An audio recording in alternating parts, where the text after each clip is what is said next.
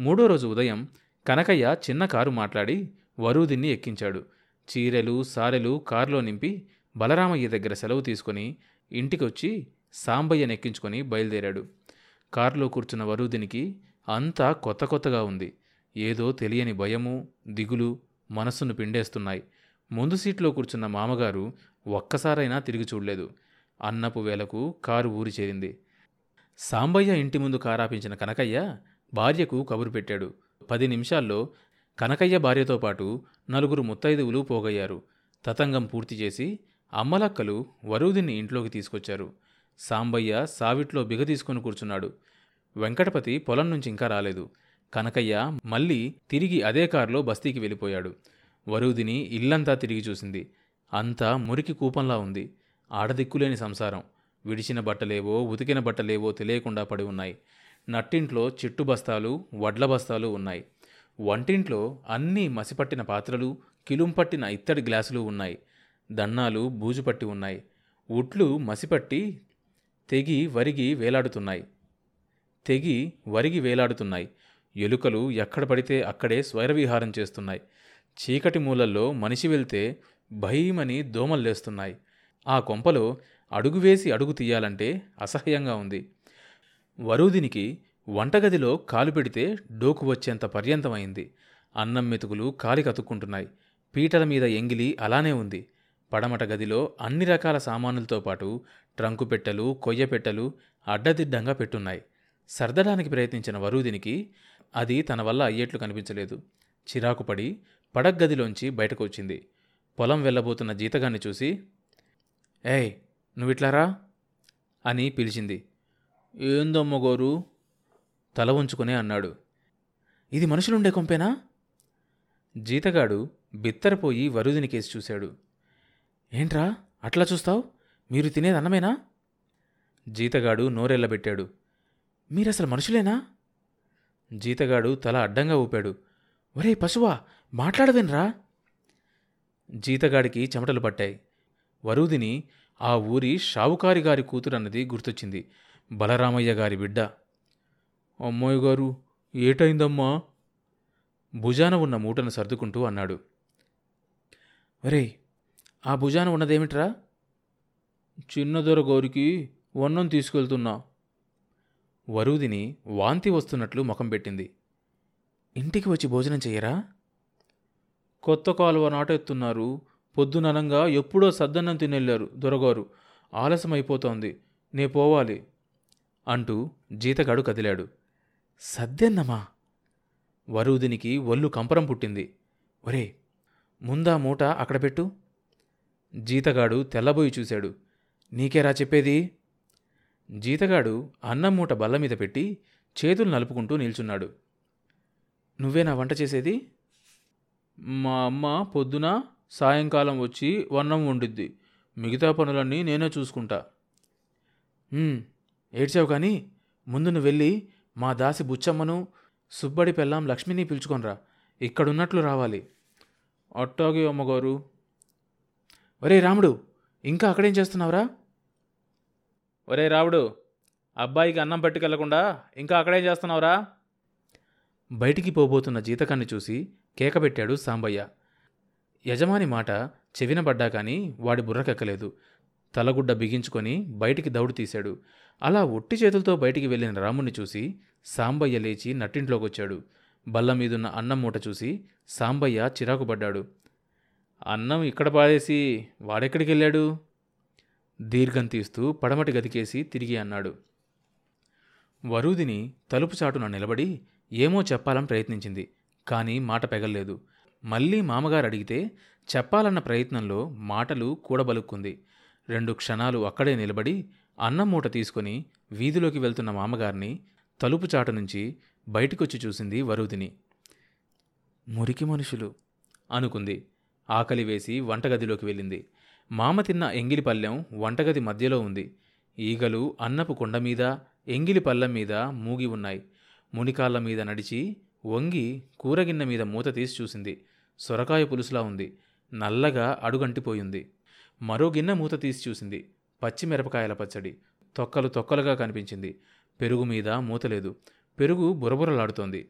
ముంత ఎత్తి ముక్కు దగ్గర పెట్టుకొని వాసన చూసింది. ముక్కు మూతి బిగించుకొని పెరుగు ముంత దవీమని కింద పెట్టింది. అడుగు ఊడి పెరుగు చింది వరుదిని కాళ్ళ మీద పడింది. అన్నం తినాలన్న ఆలోచన కూడా ఎగిరిపోయింది. ఈ కొంపలో ఈ తిండి తింటూ ఉంటే వీళ్ళు మనుషులేనా?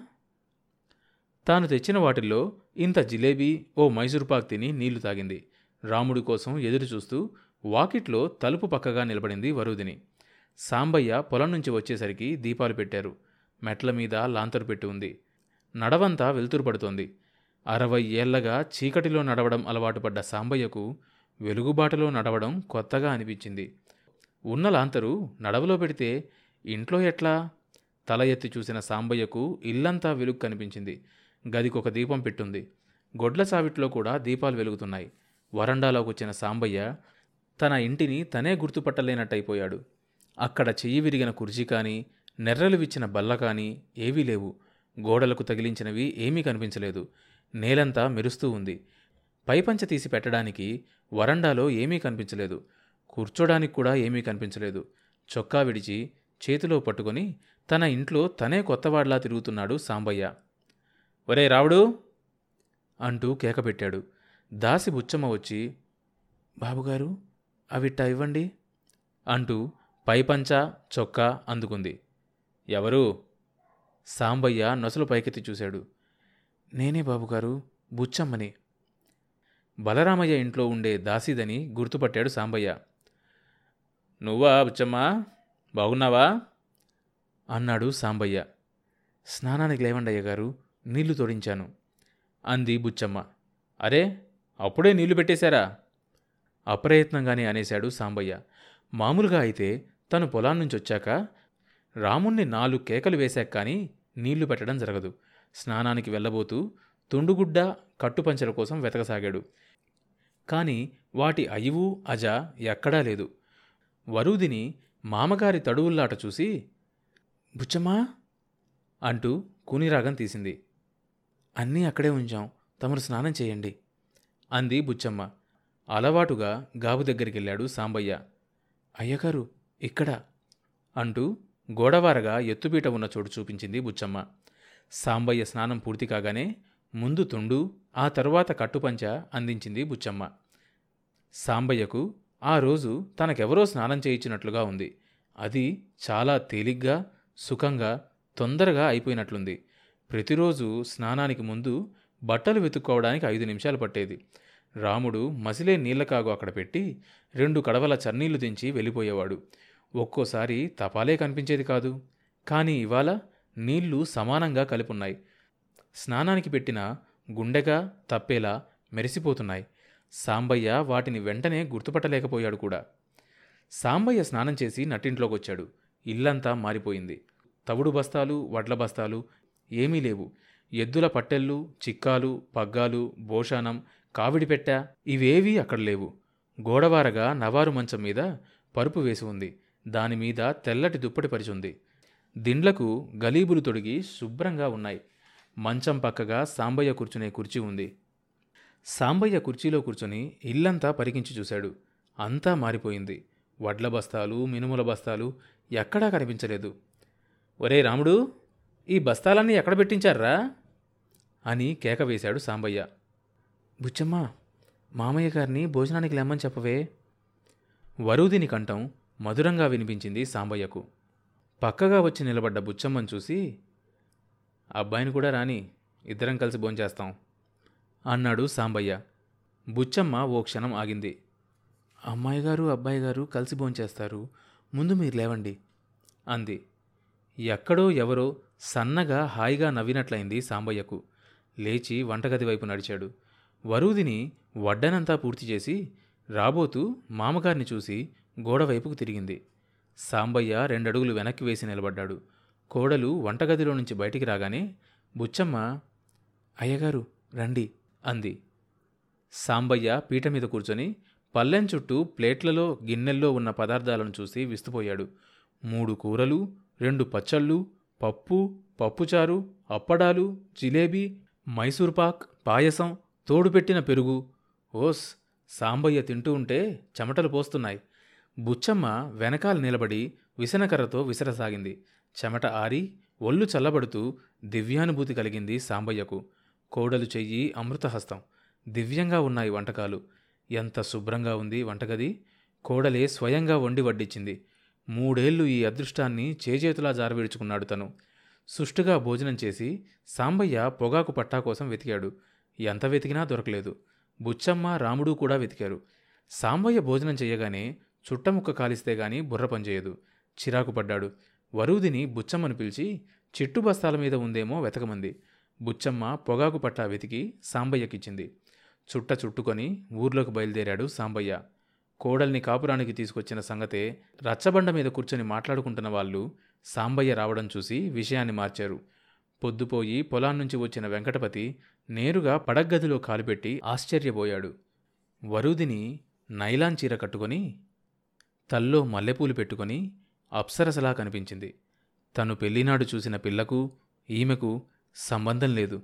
దివు నుండి దిగివచ్చిన దేవతలాగా కళ్ళు మెరిపిస్తూ వెంకటపతి కేసు చూసింది. వెంకటపతి ఉద్రిక్తుడైపోయాడు.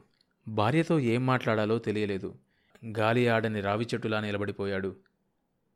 బుచ్చమ్మ వారొచ్చారే? వరూదిని మాటల్లోని మాధుర్యం వెంకటపతి వల్లంతా పాకింది. బాబుగారు స్నానానికి రండి. అంది బుచ్చమ్మ వచ్చి. స్నానం చేసే చోట పెట్టిన సబ్బుతో తోముకోకుండా ఒళ్ళంతా గోర్లతో గీకి స్నానం చేశాడు. కొత్త గ్లాస్కో పంచ చొక్కా తెచ్చిచ్చింది బుచ్చమ్మ. ఇప్పుడెందుకివి అంటూనే కట్టుకున్నాడు. వెంకటపతి అన్నానికి లేచాడు. రెండు పీటలు వేసి రెండు కంచాల్లో వడ్డించి ఉండడం చూసి నాయనేడి? అన్నాడు వెంకటపతి. వరుదిని ఫక్కున నవ్వింది. వెంకటపతికి ఒల్లంతా చక్కలగింతలు పెట్టినట్లయింది. కొంచెం సిగ్గుపడి తల వంచుకొని పీట మీద కూర్చున్నాడు. వరుదిని వెంకటపతి పక్కన వచ్చి కూర్చుంది. ఆఖరిగొన్న ఎద్దు పెసరచేలో పడ్డట్లు తినసాగాడు. వరూదిని సగం కొరికిన జిలేబీలు గారెముక్కలు వెంకటపతి పల్లెంలోకి విసరడం మొదలుపెట్టింది.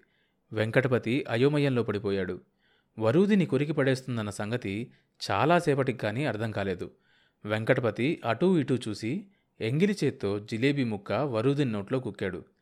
ఛీ పొండి. వరూదిని ఉక్కిరి బిక్కిరైపోయింది అబ్బా ఏం చేతులు? బండ చేతులు. ముక్కు చంపలు జిలేబీ రసంతో మెరిశాయి. తలుపు చాటు నుంచి చూస్తున్న బుచ్చమ్మ అమ్మాయి గారి సంసారం తోవలో పడ్డది అనుకుంటూ నిట్టూర్చింది. భోజనం పూర్తయిన దగ్గర నుంచి వెంకటపతి మనసు మనసులో లేదు. నాలాల్లో రక్తం చిమ్ముతోంది. నరాలు లాగుతున్నాయి. బుర్ర అసలేం పనిచేయటం లేదు. వరూదిని ఒంటరిగా ఎక్కడ దొరుకుతుందా అని ఎదురు చూస్తున్నాడు బుచ్చమ్మ సింగారించే మిషతోనో ఏవేవో సంగతులు చెబుతూనో వరూదిని వెంట వెంటనే మసులుతోంది. వెంకటపతి తండ్రి కోసం వేసిన పక్క మీద పడి దొర్లుతున్నాడు. బాబుగారు ఇది నాన్నగారి పక్క. మీ పక్క అక్కడ వేశాం అంటూ పడగ్గది చూపించింది బుచ్చమ్మ. బుచ్చమ్మ ఇంట్లో నుంచి బయటికి వెళ్ళకముందే వెంకటపతి లేచి పడగ్గదిలో జరబడ్డాడు. తలుపులు బిగించి వరూదిని చూశాడు. తర్వాత భాగం వచ్చే ఎపిసోడ్లో వినొచ్చు. ఈ షో అన్ని మేజర్ పాడ్కాస్ట్ ప్లాట్ఫామ్స్లో వినొచ్చు. కొత్త ఎపిసోడ్ రిలీజ్ అయినప్పుడు మీకు తెలియడం కోసం సబ్స్క్రైబ్ చేసుకొని నోటిఫికేషన్ టర్న్ ఆన్ చేసుకోండి.